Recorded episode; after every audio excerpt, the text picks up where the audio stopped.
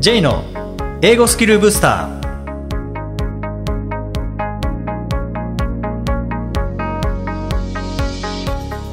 こんにちは J こと早川浩二ですこんにちは、アシスタントのあきです。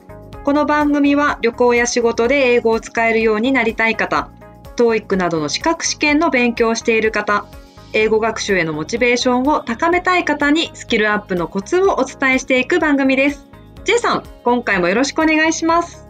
よろしくお願いします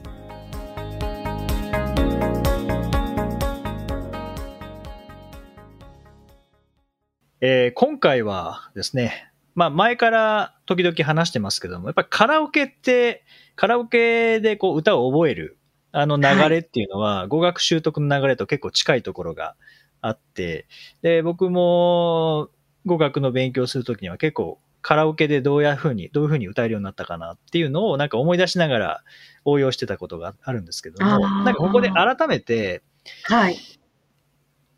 カラオケからどれだけ語学習得プロセス応用できんのかなっていうので、で、先日たまたま友人からこの歌いいよっていうふうにおすすめされた歌があったんですよね。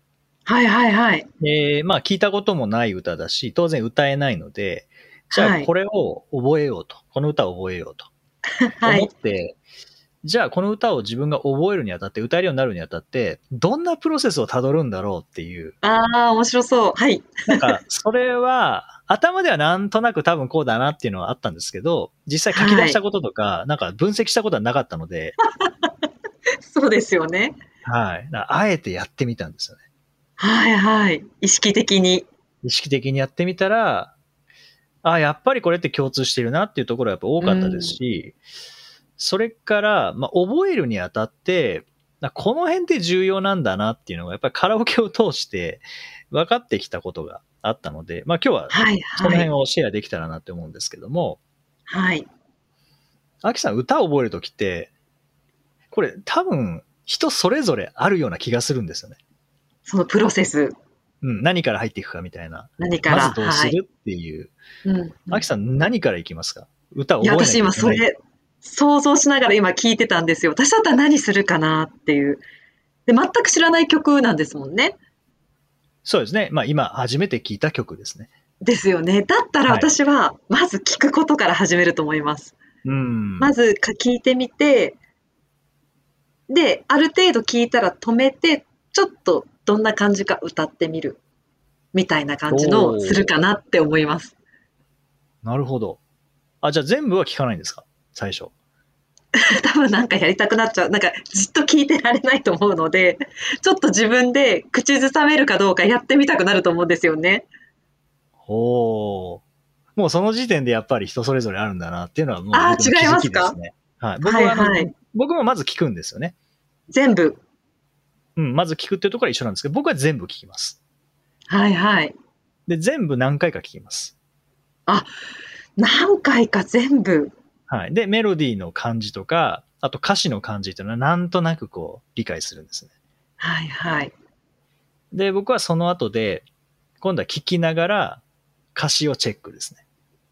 歌詞をチェック。うん。ああ、じゃあ自分でまさか歌うってことをしてないわけですね、まだ今のところ。今のところはしてないですね。してないですね。はい。で、僕はその時にやろうと思ったのは、聞き続けて歌えるようになろうと思ったんですよね。ずっと聞くだけで。あリピート、リピート、リピート、リピートでずーっと聞きながら、で、なんとなく、まあ日本語の歌だったので、なんとなく言ってることもわかるし、メロディーもなんとなく分かってくるので、で、これでいけるかなって思ったんですけど、やっぱちょっと、まあ歌なので、どうしても、これなんて言ってんのかなっていうのはわかんない部分とかそうですね。あるんですよね。で、そこはいはいで歌詞をチェックして、歌詞を見ながら聞いたんですけど、はい。これやっぱ大事だなって思ったのは、ただ聞くだけよりも、やっぱ歌詞見ながら聞いた方が頭に入るんですよね。頭に入るっていうのは、歌詞がインプットできるっていう意味ですか？それともメロディー自体もより分かりやすくなるみたいな感じなんですかね？両方ですね。まあもちろんあの文字見ながらなので歌詞はインプットしやすくなるんですけども、メロディーに歌詞が乗りやすくなるっていうんですかね。ああ。それがあったので、やっぱり文字の力っていうのは大事だなっていうののはそこで思ったんですね。で、まあ、英語でも聞くだけでずっとっていうのも、まあ、あの、ある程度聞けるのであれば、それでもいけるかもしれないですけど、やっぱりなんかスクリプトがあった方が、脳には残りやすいんじゃないかなっていうのは、そこで感じたんですよね。その後は、僕は歌えるところから頭の中で歌っていく。もうそこまで結構繰り返し聞いてるので、はい。歌えない部分もありますもんね。確かに。わ、ね、かりやすい。例えばサビの部分から歌えるようになっていくみたいなプロセスももちろんありえますもんね。うん、そうですね。まあサビから歌いやすくなりますよね、大体。そうですよね。うん。最初の出だしのところと、あとはサビ。ここが最初に歌いやすくなって、はいはい、で、途中でなんか分かりづらいところとか出てくるので、そこはやっぱ歌詞を見ながら、頭の中で何回か歌っていって、まあもちろん声出せる環境であれば、もうその時点で歌っていっていいと思うんですけど、僕はあのカフェでやってたので、覚えようとしてたので、さすがにカフェで歌うわけにもいかず、頭の中で歌ってたんですね。はいああ、なるほど。なんか今聞いてて思ったんですけど、ボトムアップとトップダウンとちょっと私と J さんでまた違いますね。私多分細かいところから最初から攻めていくボトムアップ形式な気がするんですけど、うんねはい、J さんの場合はトップダウンでいく感じでしたね、今。僕は全体見てって、そうですね。はい。まずは全体像から把握して、で、細かいところは後で、抜けてるところをこう、ってことですね。していくっていう感じですね。ああ、なるほど、なるほど。ああ、それ、本当人によって違いそうですね。私結構細かいとこ気になっちゃうので、最初からやっていきたいタイプかもしれないです。ああ。で、歌詞カードも、アキさん見ますか？歌詞カード見る、見ますね。あという意味ではやっぱり音から入って、で、その後文字の力を借りてっていうところは一緒ですよね。気持ち悪いですよね。あの、うん、歌詞カード見ないと、気持ち悪いなっていう感じがしちゃいますね、どうしても。うんうん、ここなんて言ってるんだろう、ちょっと確かめたいっていう気持ちが 抑えられないっていうか。うん。そうですね。まあ、音があって、文字があって、で、秋さんは最初から歌っていくってことですよね。結構早い歌いたい、歌いたいですね。まあ、これ英語で言うと、早い段階からリピートするかどうかっていうところですよね。ああ、多分。そうですね。うん、自分がとりあえず喋ってみたいっていう感じになっちゃう気がしますね。そうですね。まあ、英語に関して言ったら僕も早い段階からリピートはするんですけど、だそこはカラオケとは必ずしも100%こう対応するわけじゃないとは思うんですけども、でもやっぱり音だけじゃなくて文字を使って、で、実際に声を出して、で、僕はあの、そのカフェで覚えようとしたんですけど、やっぱ限界があって、声を出せなかったっていうのはやっぱ限界ですよね。そうですね。うん。なんかもう、あ、これ以上は無理だっていうところまで来たんですよね。ああ、声を出さない段階での練習が限界だった。声を出さないと覚えられないのが歌だなっていうのは思って。何回も聞き続けてると、歌えるな、これ絶対歌えるな、もうここまで聞いたら歌えるなっていう自信はあるんですか？例えばカフェの段階で、あ、もうこんだけ聞いたら多分歌える環境にさえあれば、これ歌えるなっていうぐらいにはなるんですか？それとも、いや、歌ってないとわかんないなっていう感じなんですかね？どうなんですか ?8 割。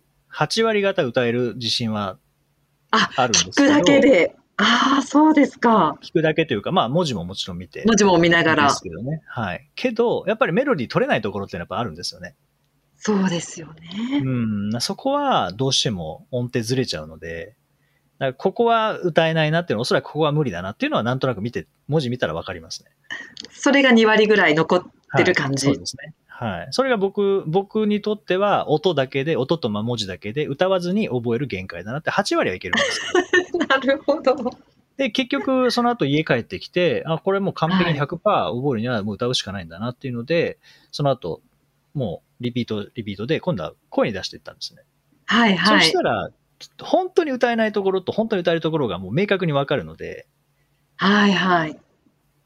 そこは、はっきり分かって、どこを注意しなきゃいけないかっていうのは自分で分かるので、そうですよね。うん。で、最終的にやっぱ歌えるようになったっていう流れがあって、で、やっぱりこれはカラオケっていうのは、まあ、語学学習にも応用できるところが結構あって、でもなんかその中で一番の気づきは、やっぱ覚えるっていうよりも思い出す、思い出して声出すっていうところが一番こう定着に役に立つなっていう。ああ。歌は歌わないと歌えるようにならないという当たり前のことが。分かったんですけど、でもそれはなんかはい自分にとっては大きな、まあ気づきというか知ってたは知ってたんですけどね。やっぱりそうなんだなっていう。ん。ちなみにその8割歌えるだけど2割ちょっとまだわかんないな歌ってみないとここはっていうところと本当に歌えないところって合致していたんですか？大体そううです。例えば、はいあ大体そう、はい歌えるでしょうって思っていたけれどもつまずくところもやっぱりあったわけですか？うん、まあこの覚えてないですけど、このくらいあったと思いますけどね。思ってたのとちょっと違ったとか。あ思ってたのとちょっと違った声出してみるとうん意外と例えばテンポ速かったとかそんな感じですよねテンポが違うとかそうそう、ですね。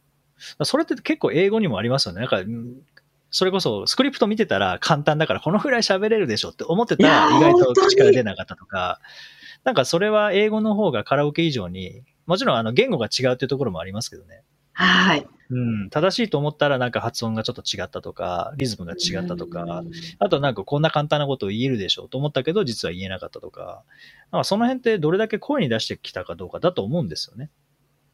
いや、本当にそうですよね。英語の場合、特にスクリプト見るとなんて簡単なんだろうって 思いますけどね。でもこれを自発的に自分で喋りなさいって言われたら全然無理ですもんね。なかな難かそうですよね。しいですよねうー。んまあそういった意味ではやっぱりちょっと簡単なところから学習を始めて、で、何度も繰り返し声に出していくっていうことは、まあカラオケにも言えます、言えることですし、まあ英語学習にもまあ共通してますし、実際自分がやってきたことって、やっぱそうだなっていう、なんか自分の実力を超えてることっていうのは、まず身につけられないので、特にこう、やる気になった時って難しいことやりたくなりますけどね。それこそなんか。あの、バラードしか歌ったことないのに、いきなりラップを、に挑戦して、もうやっぱ歌えないと思うんですよね。歌えないですね。うん。それと一緒で、急になんかレベルの高いことをやり始めても、なかなか同じことをやろうとしても、単語が全然わかんないとか、うんうん、あとは、なんでしょうね、それこそ、まあ、スピードが速すぎるとか、うん。うん、っていうのもあると思うんですよね。だからそこは、まあ、まずやるべきなのは、読んでみてちょっと簡単だなって思うところから入っていって、はい。で、それは読んだら簡単かもしれないですけど、じゃあ聞けるかどうかとか、自分で喋れるかどうか、うん。正しい発音で喋れるかどうかっていうところは、それこそカラオケでやっているような練習っていうのがすごくプラスになるなと思いますし、まあ、何よりもやっぱり思い出して声に出すっていうことが、そこに時間とエネルギーを使う方が、やっぱりカラオケであれば歌えるようになりますし、英語であれば喋れるように使えるようになると思うんですよね。そうですね。うんいや、意外、とリスニング向上のために聞いてスクリプト確認して終わりってなっちゃう人多いと思うんですけど、やっぱり声に出し出すまでを練習にした方が今後につながりますよね。喋るっていうところまでつなげていけるかなってすごい思います。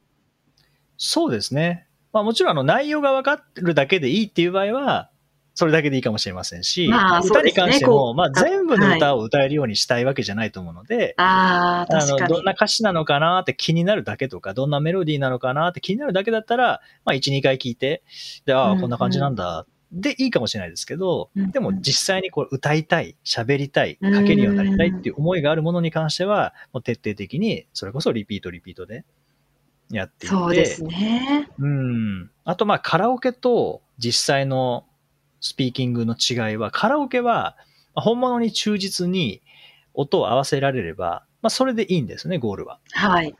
でも、スピーキングに関しては、教科書のものをそのまま忠実に再現できるようになること、プラス、うんうんここまではカラオケと同じなんですけども、そこプラス、あとは自分が言いたいときに言いたいニュアンスで相手に伝えるっていうことが大事なので、そうですね。そこはやっぱカラオケにはないところですよね。ないですね。確かに難しい、そこが一番難しいかもしれないですね。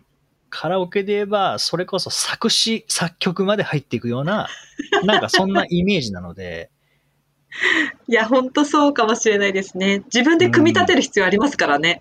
まあ、そのまま使えるものもあり、あると思うんですけど、でも本当に自分の言いたいことを自分なりにってなったら、作詞作曲になりますね。作詞作曲ですね。ただ、それは、オリジナルの作詞作曲ではなくて、それこそ、さっきアキさん、組み立てるっていうふうにおっしゃいましたけども、組み立てるというよりは、なんか、英語で言うと、組み合わせるみたいな。ああ、本当そう。そうですね。スピーキングで今まで入っている頭に入れてきたものを組み合わせて、そして伝えていく。ライティングであれば組み合わせて書いていくっていうことが大事なのかなと。まあ、そこはカラオケには必要ない。カラオケ別に作曲作、作詞作曲できるようになる必要はないですからね、全く。そうですね。うん。でもなんかそのカラオケ一曲覚えるようになるっていうなんかプロセスから、やっぱいろんな学びがありましたね。ここまでなんかじっくり自分がどう覚えてるのかっていうのはやっぱり考えたこともなかったですかね。自然とそのやり方を使って覚えていったっていうの。これはもうちっちゃい頃から多分そうだったと思うので、なんか、あえて今になってどうやって歌って歌えるようになるんだろうっていうのは、でもそれをこう細分化してみて、自分で分析してみて思ったのは、英語でやってきたことと、英語学習でやってきたことと、やっぱり共通しているなっていうのは、うん、そこは、ね、まあおそらくそうだろうとは思ってたんですけど、実際もそうでしたね。うんちなみにその声、声に出して気づきがあるって言ったように、学習でもやっぱり声に出して練習した方が何かしらの気づきがあるかもしれないですよね。こうスクリプト読んで終わりじゃなくて、J さんがこう歌う時にも声出して初めて、あ、ここなんか違うな、思ってたよりも、みたいな感じ、おっしゃってたじゃないですか。多分英文も読むことによって気づきはありそうですね。かなりあると思いますし、実際ありますよね。ありますよね。声に出してみて、あ、ここ言いづらいなっていうところとか、あ、ここの発音どういうふうに言えばいいんだろうなっていうのやっぱり聞いてるだけだと、特に文字見ながら聞くと全部聞ける気がするんですよね。しかもなんなら使えるようになった気もしちゃうんですよね。本当そうですね。うん。そこは、なんか勉強はしているんだけど、なかなか伸びないなっていう場合は、もしかしたら、その音を使う。これは前にもお話しましたけどね。やっぱり音声を使っていく。それは自分自身の声という意味で音声を使っていくっていうことが不足している可能性はありますよね。そうですね。うん、まあでも音楽好きな方は、やっぱり語学に、まあ、向いているというか、基本的には同じようなプロセスをたどるので、うん、学習はしやすいと思うんですよね。はいはい。なので、まあ楽器の演奏とかもそうだと思うんですけどね。音を聞くだけじゃなくて、楽譜を見て、何回か聞いて、実際に弾いてみて、ここがやりにくいとか、ここはやりやすいとかっていう感じで、だんだんと、ね、うん、その弾けない場所を潰していくっていう感じだと思うので、まあ、その辺と語学の学習っていうのは結構似通ってるところありますよね。似てますね。はい。まあ今日は僕の歌を覚える、そのプロセスから、まあ、英語学習の共通点っていうのをこう、考えてみたんですけども、ぜひあのリスナーの皆さんも歌、歌うのが好きなのであれば、ご自身がどのように歌を覚えているのかっていうところを書き出してみて、でそれで、なんかその中から、あ、これ語学学習に使えるなっていうところをこう応用していただくと、意外とスムーズに学習が進んだりしますので、ぜひ取り組んでみてください。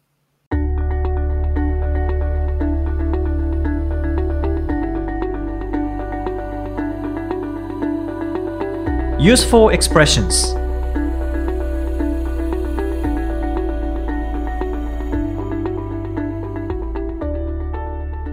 続いては、英語の名言から学ぶお役立ち表現をご紹介いただきます。ジェイソン、今回の名言は何でしょうか？はい、えー、今回はビル・ゲイツ。ビル・ゲイツですね。Life is not fair. Get used to it. Life is not fair. Get used to it. 人生は公平ではない。それになれよう。もう本当に人生で公平なものって時間だけって言われたりしますもんね。ああ、時間だけ。なるほど。うん、それ以外は、例えば機械とかっていうのは、はい。平等ではないですもんね。公平ではないですもんね。うん、そうですね。うん。だからまあ、それになれようということで、まあ今日はこの中から、get used to 何々。まあ、なれ、何々になれるですね。うん。はい、取り上げたいと思うんですけども、はい。なんかこの表現って、アキさん、他に使い方とか、これに似た表現とかって思いつくものってありますか？これなんかよく使いますよね。特に私、進行形で徐々に慣れてきましたみたいな I'm getting used to みたいな感じで使ったりしますし、最近ではもう I'm getting used to a life with a mask on みたいな、マスクつけては生活に慣れてきましたみたいな感じで使ったりしますね。だいぶ慣れましたね。だいぶ慣れましたね。だいぶ慣れました。なんなら、はいマスク忘れると、財布忘れた感じがしますもんね。そうですよね。取りに戻ったりしますもんね。まあでもこの本当、get used to 何々っていうのは表現としてはすごく使いやすい表現ですし、まあ、結構使う場面も多いですもんね。そうですよね。うん新しいなんか生活に慣れてきたとか、新しい仕事に慣れてきたとかでも使えますしね。そうですね。はい。まあ今2月2日ですので、えー2022年何か新しいことを始めた方もそれに慣れてきたかと思いますので、まあその場合は I'm getting used to it っていう感じで言えますね。はい。はい。ぜひ、えー使ってみてください。第105回をお送りしました。J さん、はい。1月2月は出中講座をご担当されているそうなんですが、そうですね。あの、2つの大学で集中講座担当させていただいています。で、1つは、えー2時間かける7回っていう感じ時です、ね。間かける7回。はい。はい。なので、まあ、2時間で、まあ、少しのことを学んで、で、また翌日があるので、宿題と通して、その日2時間で学んだことを、まあ、身につけて、また翌日新しいことを学んで、また宿題を通して身につけて、翌日新しいことを、みたいな感じですね。あえー翌日はいまでの宿題、そうですね。まあ、2時間明日までにやんなきゃいけい。ないってことですね。まあそうですね。それが一番慣れるので、それこそまあカラオケと一緒で、聞いた、聞きながら覚えるっていうのが一番楽ですからね。あとは自主トレに入るっていうのが一番楽ですから、自主トレ。はい。はい。そういう意味では2時間学んで、新しいことを学んだ上で、実際それを、まあ知識として学んだだけなので、それを自分なりにできるようにしていくって、スキル化していくのが、なんかその2時間の後っていう感じですかねなる。ほど。はい。で、もう一つの大学は、今度は6時間かける5日間、5日連続っていう感じなので、6時間ですか？はい。なので今度は6時間、1日6時間あるので、まあ、この中で新しい知識も身につけつつ、新しいスキルまでそこで磨いてしまうという感じですね。ああ、もう完結型ですね。そうですね。もう本当にこう短期集中ですね。がっつりやるっていう感じで、まあ、当然、あの、この5日間、しかも1日6時間もあるので、1日目はまだいいんですよね。1日目は良くて、まあ、2日目もなんとか、で、3日目が一番辛いんですね。まあなんか前もおっしゃっってましたね。はい。はい。で、こうまあ3日目を乗り越えるとあと2日なので、4日目、5日目というふうに、まあ少し楽になってくるんです。まあ、ラーナーズハイみたいな感じで楽になってくるんですけども はいはい。まあ、それでもやっぱり6時間の中で、やる中で、まあモチベーションが一気に上がって、全然疲れないっていう人も出てくるんですよね。ああ、楽しくなってくるってことですかね。もうどんどんどんどんはい楽しくなってで、くる。その場合はもう6時間終わってから、また家に帰ってから、もう今日やったものをさらに磨くんだっていうので、こう取り組んで、なるほど。はい。っていう形なので、えーまあ一つの大学は2時間かける7回なので、えー14時間ですね。14時間。トータルで。はい。で、もう一つの大学は6時間かけるえー5日間なので30時間という、あの、すご、まあ倍以上の違いはありますけども、まあ、ここで集中的に学んで、えーそしてまあ両方とも TOEIC 対策ではあるんですけども、あうん、なんとか、えー次のテストで目標スコアを達成して、えーもらえたらというふうに思っています。あ、はい。頑張ってください。はい、ありがとうございます。さて、この番組ではリクエストやご感想をお待ちしています。メッセージは Twitter やメールなどでお気軽にお送りください。また、毎日配信の単語メール、ボキャブラリーブースターの購読もおすすめです。J さん、今週もありがとうございました。どうもありがとうございました。OK, thank you for listening. See you next week.